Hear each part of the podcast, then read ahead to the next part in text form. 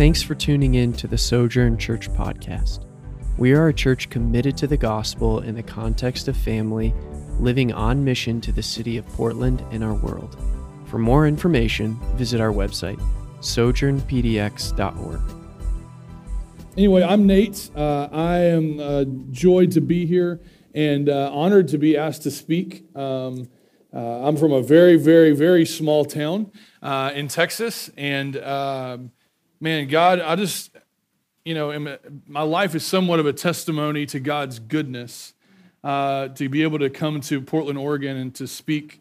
I'm not really worthy to do this in any way, but um, I'm just so thankful to be with you. And um, I was saved, Elliot, as a young boy, just like you were.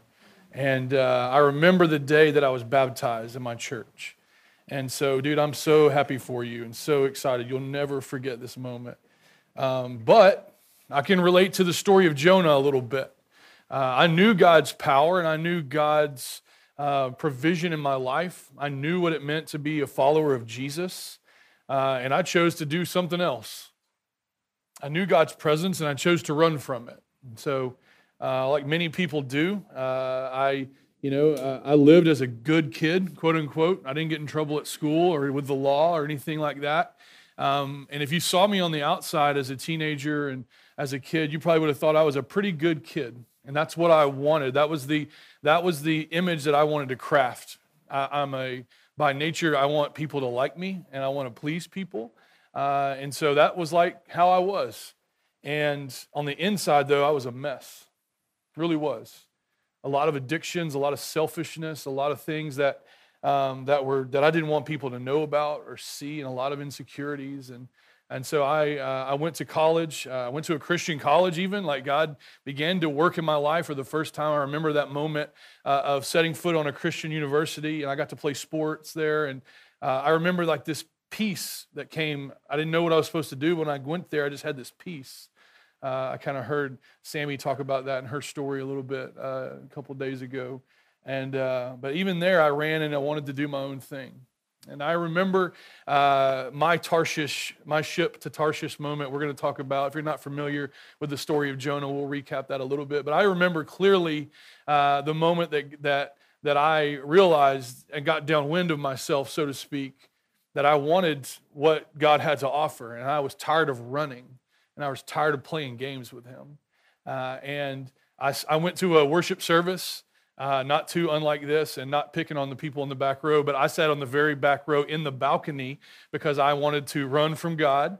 Uh, and uh, we're Baptists, so we have a joke about we love to sit on the back row. Uh, anyway, um, and uh, uh, but I remember I went to the balcony in the back row because I, I didn't, you know, for whatever reason, that, that stage, that pastor it represented God to me, and I knew that I was not not ready to be near Him. But in God's way, at the end of that worship service, I was on my face uh, in the carpet at the front of the worship service because I was tired of running and I was tired of pretending.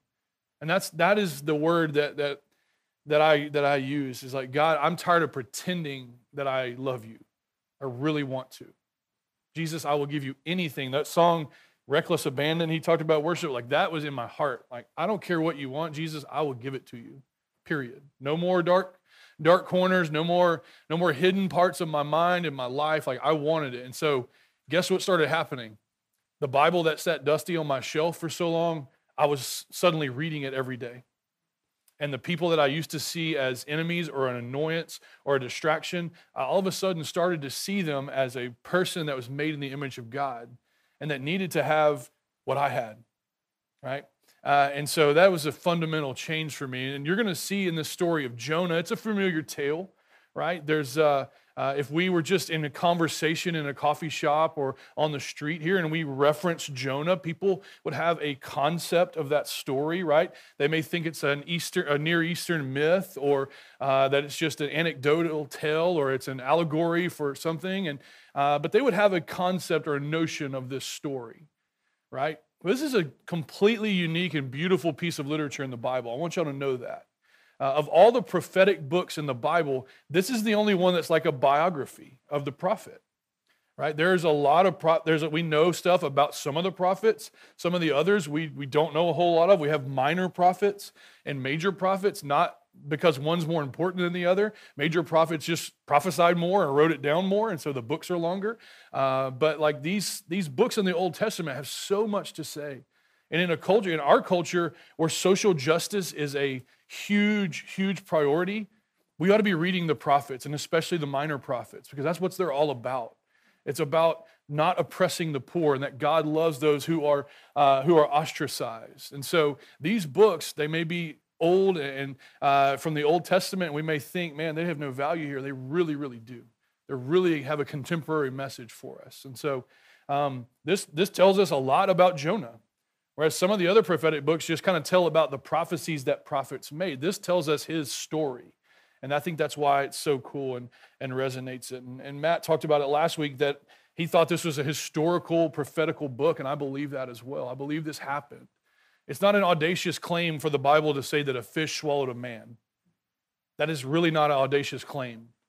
To say that God created the entire universe and everything that ever was in six days, that's an audacious claim, right? To say that God's only son came and walked the earth and lived a sinless life, that's an audacious claim.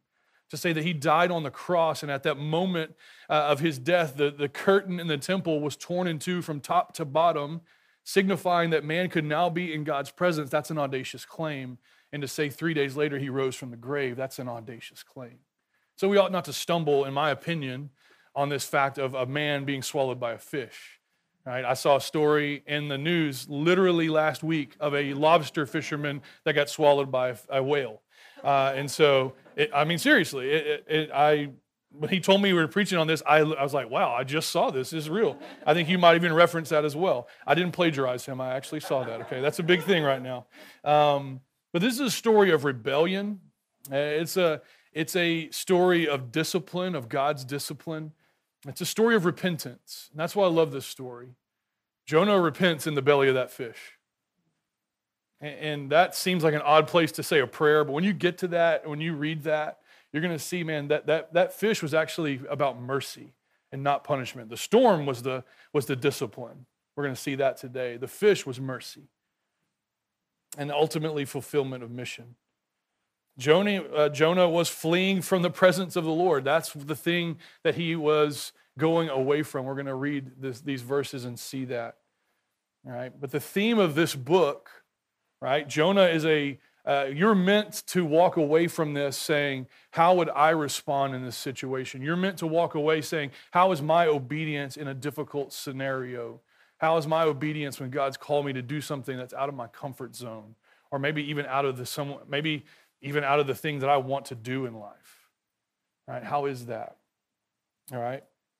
And so let's read these verses. I'm going to read uh, the verses that, that you guys went through last week as well, just because it, it frames this story well. So, Jonah chapter 1. Jonah's uh, one of the minor prophets here just before Micah. If you got your Bibles, we can turn there. If you want to use your smartphone, uh, I'm a big proponent of the YouVersion app on the smartphone. If you don't have that, it's a great, great app. Lots of Bible plans on there, and uh, and and it's just a, a, great. It's probably it's one of the most downloaded apps on the internet, by the way. Uh, and so, uh, pretty awesome. Jonah chapter one verse one says this. Now the word of the Lord came to Jonah, the son of Amittai, saying, "Arise, go to Nineveh, that great city." So he knew of this city, right? It was a great city, and call out against it, for evil, for their evil has come up before me, an evil and great city, right?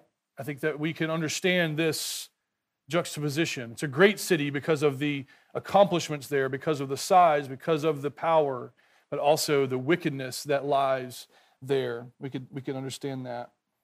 But Jonah, he had a clear, he had a clear uh, plan. He was supposed to go to Nineveh, to Nineveh that great, and uh, call out against that city. But verse three, but Jonah rose to flee to Tarshish from the presence of the Lord. That's the complete opposite way. Without getting in the weeds of geography, Imagine if uh, our friends from North Carolina said, God said to them, Hey, I need you to go to Portland this summer, and they went to the UK. All right, that is the opposite direction, okay?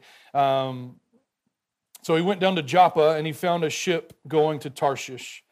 So he paid the fare and went down into it to go with them to Tarshish and away from the presence of the Lord. So he disobeyed, he ignored God, and he ran from God's presence. But the Lord hurled a great wind upon the sea, and there was a mighty tempest on the sea, so that the ship threatened to break up. Then the mariners, not the baseball team up here, but the sailors, um, were afraid, and each cried out to his God. Seems to be a plurality of beliefs on this boat. And they hurled the cargo that was in the ship into the sea to lighten it for them. They're getting desperate. These were sailors, they would have been for profit. And so the things that was making them profit, they began to chunk overboard because of fear uh, of dying. But Jonah had gone down into the inner part of the ship and had lain down and was fast asleep. I don't know how. So the captain came and said to him, What do you mean, you sleeper? Arise, call out to your God. He's getting desperate. We've tried all the other gods. We've tried every other way. Nothing's working here. Go wake up that dude sleeping in the bottom of the boat. Perhaps the God will give a thought to us that we may not perish. It's, I'm reminded uh, in my quiet time this morning, I read from Acts 17, and I'm reminded of Paul walking through the city and seeing a plurality of gods, and they even had a statue to an unknown God just in case they missed one. That's how I feel this boat is. Just in case none of these other gods we're praying to works out, maybe the God of this man can save us. Verse 7 And they came and they said to one another, Come, let us cast lots, that we may know on whose account this, e- uh, this evil has come upon us. So they cast lots and the lot fell on Jonah. And they said to him, Tell us on whose account this evil has come upon us. What is your occupation? And where do you come from? What is your country? And what people and of what people are you? And he said to them, I'm a Hebrew. That meant something. That meant he was a follower of Yahweh, right? The God who had done great and mighty works in the life of, in the, of the, of the life of the nation right? Starting in Egypt and freeing them from uh, bondage and slavery and crossing the Red Sea and the conquest of the Promised Land and crossing the Jordan and all the things that the nation and the history of Israel, people knew the God of Israel. They feared and respected this God. You're going to see their response. Uh, you'll know that. He said, I'm a Hebrew and I fear the Lord, the God of heaven, who made the sea and the dry land. Then the men were exceedingly afraid they were afraid of dying, but the mention of the God of heaven and earth who's created everything, true fear came in because they realized they were at the mercy of God. The men were exceedingly afraid and said to him, What is this that you have done? For the men knew that he was fleeing from the presence of the Lord because he had told them. Now, Matt asked me to sprinkle in some grace this week, and really that's what this is about. We're going to end the story here, but God brings a grace and a mercy to Jonah and to his life, and ultimately to the people of Nineveh. All right, the Assyrians were a wicked people that did not deserve forgiveness in reality, but God offered them a rebuke. I wonder how many times in our life have we, have we seen a rebuke or a hard word from a parent or a friend or another brother in Christ or sister in Christ? Have we seen that as an attack instead of an act of grace? Right? I've had a, a, a lot of occasions as a pastor, uh, not a lot, but some where I have to have a hard word with a person, and I don't enjoy it. I'm not that. I'm not like a seeking confrontation type. Um, but nine times out of ten, it ends up being a grace-filled account, all right? Because it's it's it's someone. It's a warning, if you will, right? But we're going to see. I want to show some things here that Jonah has lost through his bad decision making. You see, uh, bad things are going to happen to us in, in the world we live in. That's just a reality of life. Bad things happen. Uh, and there's several reasons why bad things happen. One is we just live in a fallen world. We live in a world where sin is the rule in every man's life, every woman's life. Right? So bad things occur because of that. Right? We see the, the last year gives us a great picture of that. Because of the sin in, in men's hearts, we have seen uh, a treacherous election cycle. We have seen um, the, the fruits of brutality, uh, racism, uh, unrest, right? Those are things when we see, look, in the world we live in, because of sin in the men's life, in people's lives, we're going to have hard and difficult times. Right? Jesus said, hey, in this world there will be trouble. He promised it. All right. He also said some good news behind it, but take heart, for I have overcome the world. All right. And so there are some things that are going to be hard in this in, in this world. Uh, maybe your own sin was going to cause some hard times to come upon you. That's what we see today in this story. Right? The, because of Jonah's bad decision making, that hard times have made his made their way to him. Sometimes bad things happen or struggles happen for righteousness' sake. Think about Jesus in the story of Lazarus being raised from the dead. Right? He uh, he, he said that he left Lazarus in the tomb for four days so that people would know his power, and it ended up being for righteousness' sake.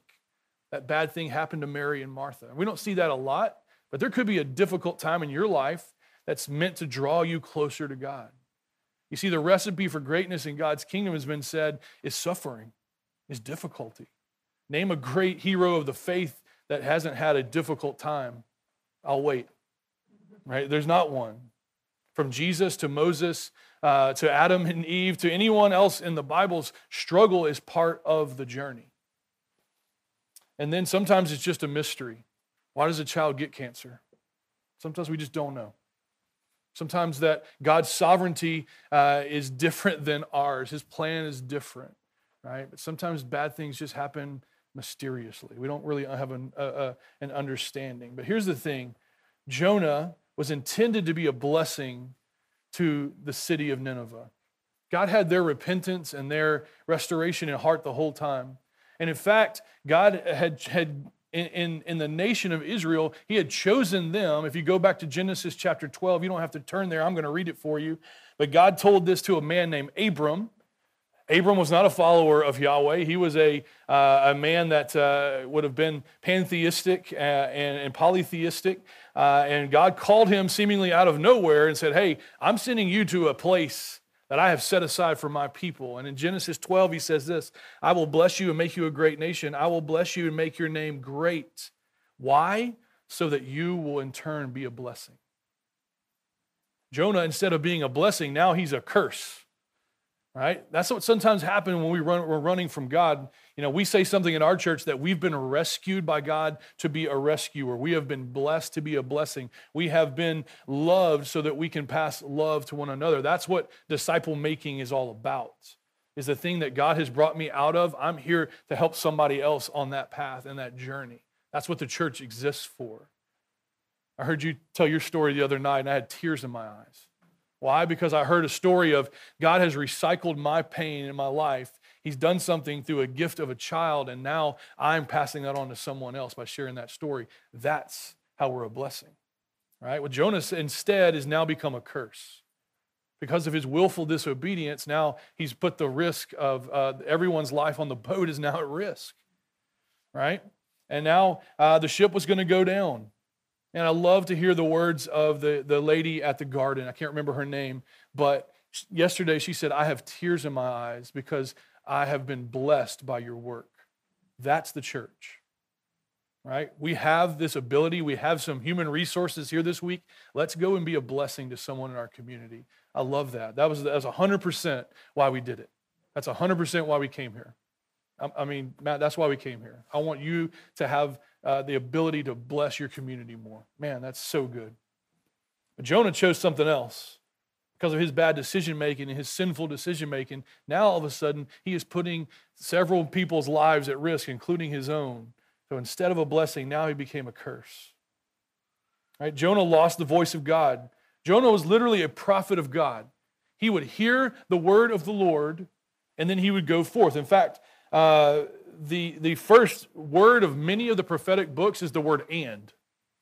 What that means is, and the Lord of the word came to so and so. The word of the Lord came to Micah. The word of the Lord came to Jeremiah, all the prophets. Yours may say, now, now the word of the Lord came to Jonah. Right? He literally heard the voice of God. Right? And instead, he has lost that now. Every other man on that boat was praying to their God for mercy, and Jonah is passed out on the bottom of the boat. He has severed his ties with God, right? He ignored, he disobeyed the word. And, and, and, and God's message was going to be heard. So God was speaking through his word. He began to speak through his works. The tempest is what it said, came upon the sea. It was the voice of God, the presence of God that you said it. That, that's exactly what Jonah was running from. All right?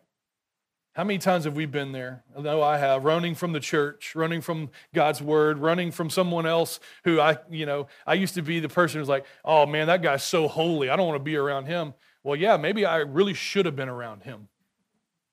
Because what was happening is the wickedness in my own heart couldn't stand to be in that presence of that person. That's what I'm a hypocrite. I'm a Pharisee, right?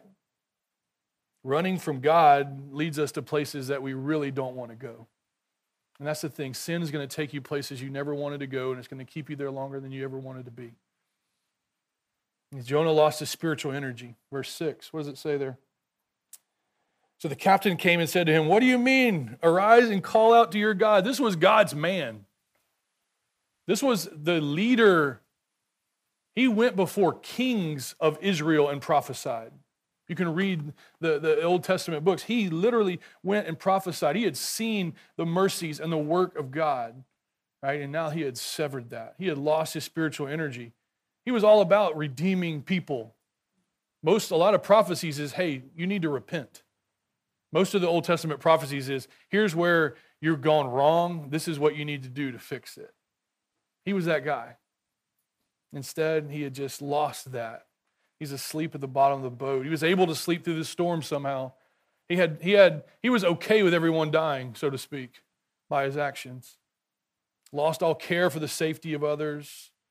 Everything was being thrown overboard. Jonah was just chilling. I don't know if he had an Eno hammock in the bottom. I don't know what he's doing down there, but I don't know how he's sleeping in the bottom of that boat. Um, but when we run away from God, we lose an energy for doing his will. All right? The idea of helping another person when I was running from God was absent from, from my vocabulary. I didn't, I didn't have an empathy and a care to help another person. In fact, it was probably the other way around.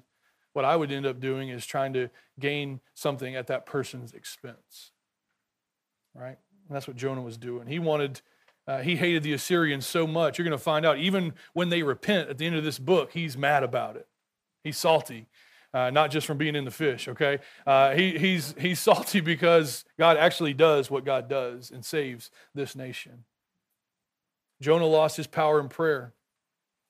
Pagan sailors who worship statues or fertility gods or fish gods or whatever it is they worshiped, they had more faith in that than Jonah had in the God of creation, the God who is actually powerful. So Jonah lost all power in prayer. Prayerlessness is a sign that a person's far from God. And I'm going to be honest with you, I'm a pastor, right? I'm called to lead the church to some degree. Uh, and prayer is something I have to vitally work at. Because God's given me some talents and intelligence and abilities, and I'm a hard worker. And so I think sometimes I can get there on my own, right? Maybe some of you can relate to that. So prayer is something I have to say, you know what? No. I need to be with God. I need to call on the Lord. It's something that I'm still working at. Right? I'm 40 years old now. I've been following the Lord for a long time. Right? And that's still something I'm striving to pray more, to pray more fervently. Right? When Jonah just lost his power in prayer. Jonah, if he would have just said, God, I'm sorry, I did wrong, what would have happened? I mean, I'm not God, but I think what would have happened is that storm would have quieted down. Right? But he lost that. He wasn't willing to do that just yet.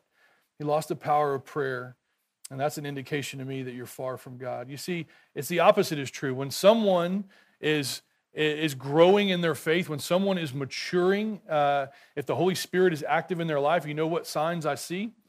That they're running towards the church. They want to be in that Bible study, that home group, that community, right? I'm desperate for that. I want to be around God's people. I become desperate for the word. I want to know what the character of God is. I want to know how he's worked in the past. I want to know how I can live for him. Right? I can't get enough of this. I'm wanting to talk about it. And the opposite is true as well. When I'm going the other way, all of those things decrease. And I've been on every every part of that spectrum. So I'm not here to, to tear you up, but I'm, what I'm here to say is that if maybe that's you, maybe you're running in some way, shape, or form, um, the good news is that you can come back. If God is anything, he is patient and he is gracious and he is loving. Jesus told a story about a, uh, uh, a prodigal son who squandered his father's inheritance on what, what the Bible calls reckless or wild living. I imagine he was spending some time in the red light district. I imagine he was having a real good time, but he wasted it. And at the end of it, he was eating food with pigs. We spent some time in the red light district, and one of our team's takeaways is why was it so dirty? And why was, you know, it just it just wasn't a place you wanted to be. And I said, well, when, whenever a place is dedicated to sin, this is where you end up. And that's and that is a story for our life. That is. If your life is dedicated to the things of the world, you're going to end up in that desolate place. And if you're in the things of God, then He is going to lift you up. The Bible is that's what it's all about. At the end of that story, that father, when that, that son came home, that father ran out and met him. He disgraced himself. He lifted his, his robe and ran and met him and put a new robe on his back and a ring on his finger, signifying a place of honor. And he killed the best cow. And Bar- we're from Texas, North Carolina, right? Barbecue's a big deal, okay? He had a barbecue in his son's honor. He invited everyone from the town to come. Why? Because God's a God of second chances. That's what the Veggie Tales version of Noah of Jonah says, right? I have two children, so I've, uh, we've watched the Veggie Tales. But there's a song, God is a God of second chances, and that is completely right. Charles Spurgeon says it this way that God never allows his children to sin successfully.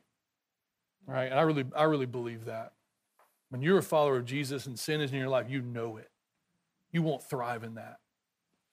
Jonah unfortunately lost his testimony. For me, that's the thing I'm, I'm the most afraid of in my life. As a follower of Jesus, one of the only things we can cling to is our integrity, is our story. If that's ever lost, man, man, what harm that can do. Some of us could probably say that. We know someone who's fallen from grace, someone who's walked away, someone who did something to hurt or harm the church, right? Jonah literally means dove. That's what the name Jonah means.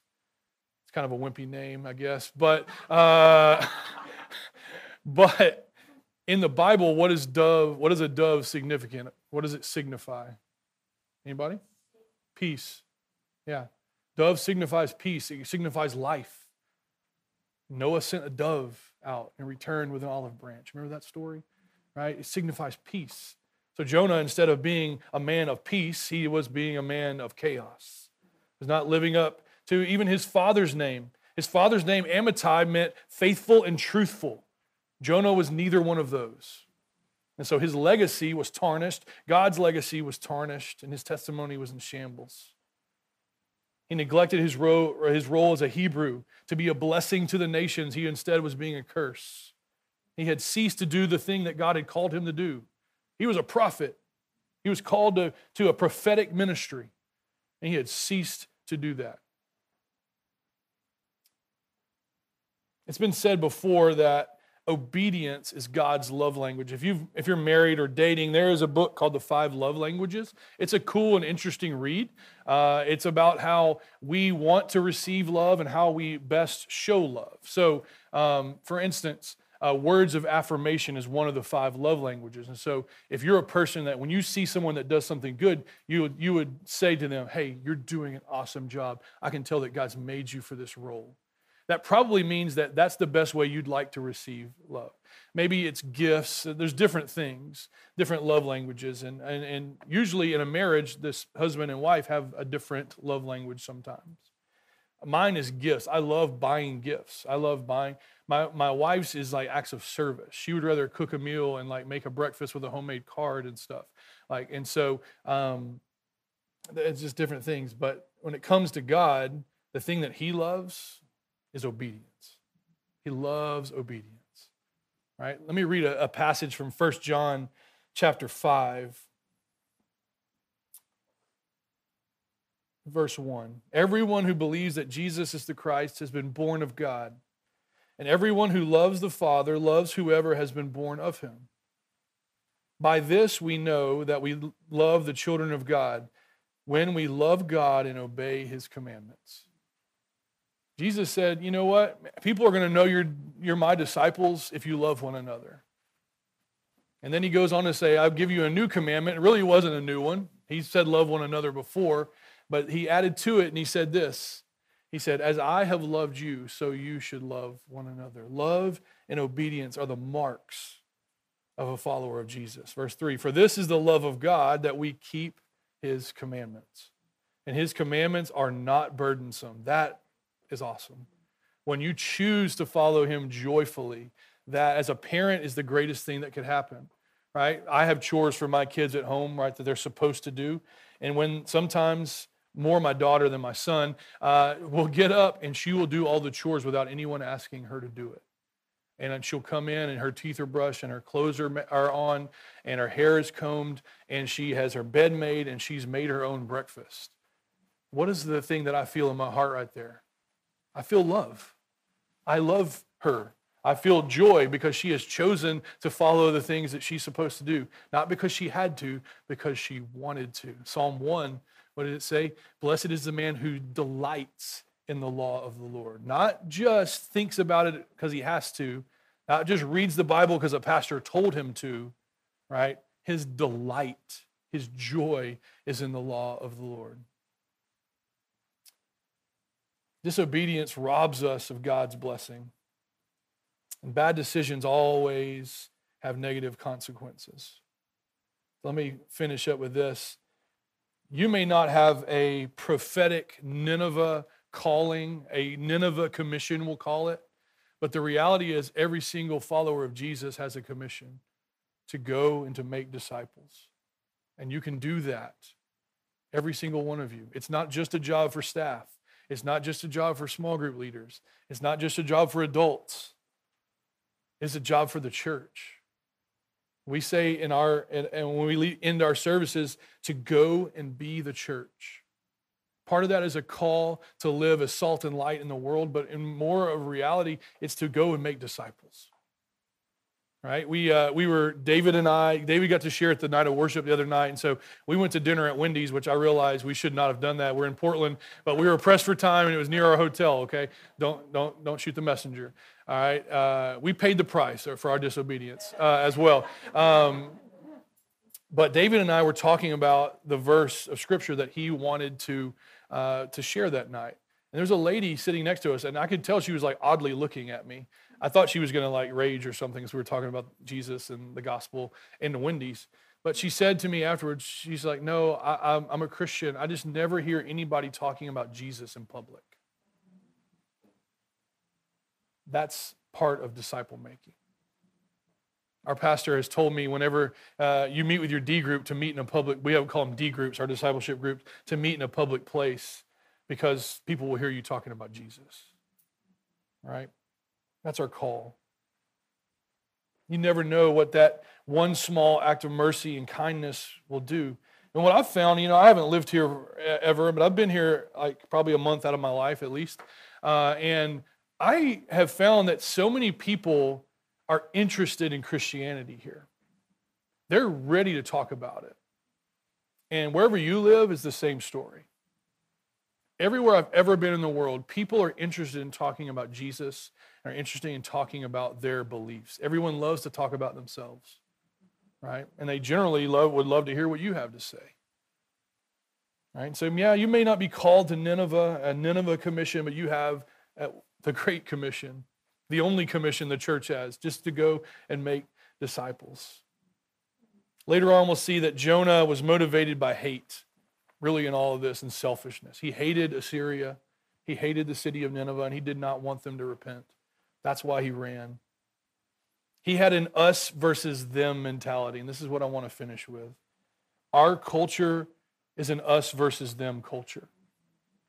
And, and you could pick, pick, your, pick your dividing line north and south, red or blue, inclusive, exclusive, pro life, pro choice. You, you name it. What we do as a culture is we create an us and we create a them. And far too often, even it, that creeps into, into the church. That there's an us and then there's a them. And there's a hostility towards them. But here's the thing when it comes to God's grace and God's mercy, there is only an us. Every single person in the world needs it. Every single person cannot know God without it. And so when we start seeing the world that way, instead of as, hey, those people out there, it's, I have received the grace and mercy and salvation from Jesus, and everyone else needs the same thing. Let me offer that to them. Right? And we miss this, we get out of line. Uh, you know, I, I, know people who, uh, if you voted for the wrong person, they would probably never sit with you. How backwards is that? How wrong is that? Jesus came and died and made enemies his friends. That's the beauty of this gospel message. Is it takes enemies and not only does it make it friends, it makes them adopted children. Imagine adopting the children of your worst enemy. That's that's what Jesus has done. That's what God has done. Right? And we are to be representatives of that. So as we think about Jonah, we might there might be some conviction for you in this story. I don't know. There is for me. Maybe it's an encouragement. You know what? I, am I'm, I'm obeying God. It took a lot for me to get on that plane to fly here, or it took a lot for me to commit my summer here. It took a lot for me to live for Jesus here. It took a lot for me, fill in the blank. Maybe that's you, or maybe it's, you know what? I'm just kind of been seeing the, the world the way that, that the world sees it, not the way that God sees it, through eyes of mercy and grace. He wants to offer that. And honestly, man, maybe you're here today and you haven't, you don't know what I'm talking about you haven't received the grace and mercy and forgiveness and what it is to know God, you can do that. And we're going to sing a song. I know that Matt and Andrea and our, our, interns here would just love to speak with you about what it is to know Jesus personally, what it is to have that relationship. All right, I'm going to say a prayer, and uh, Ben and Elaine are going to come up and lead us in one more song.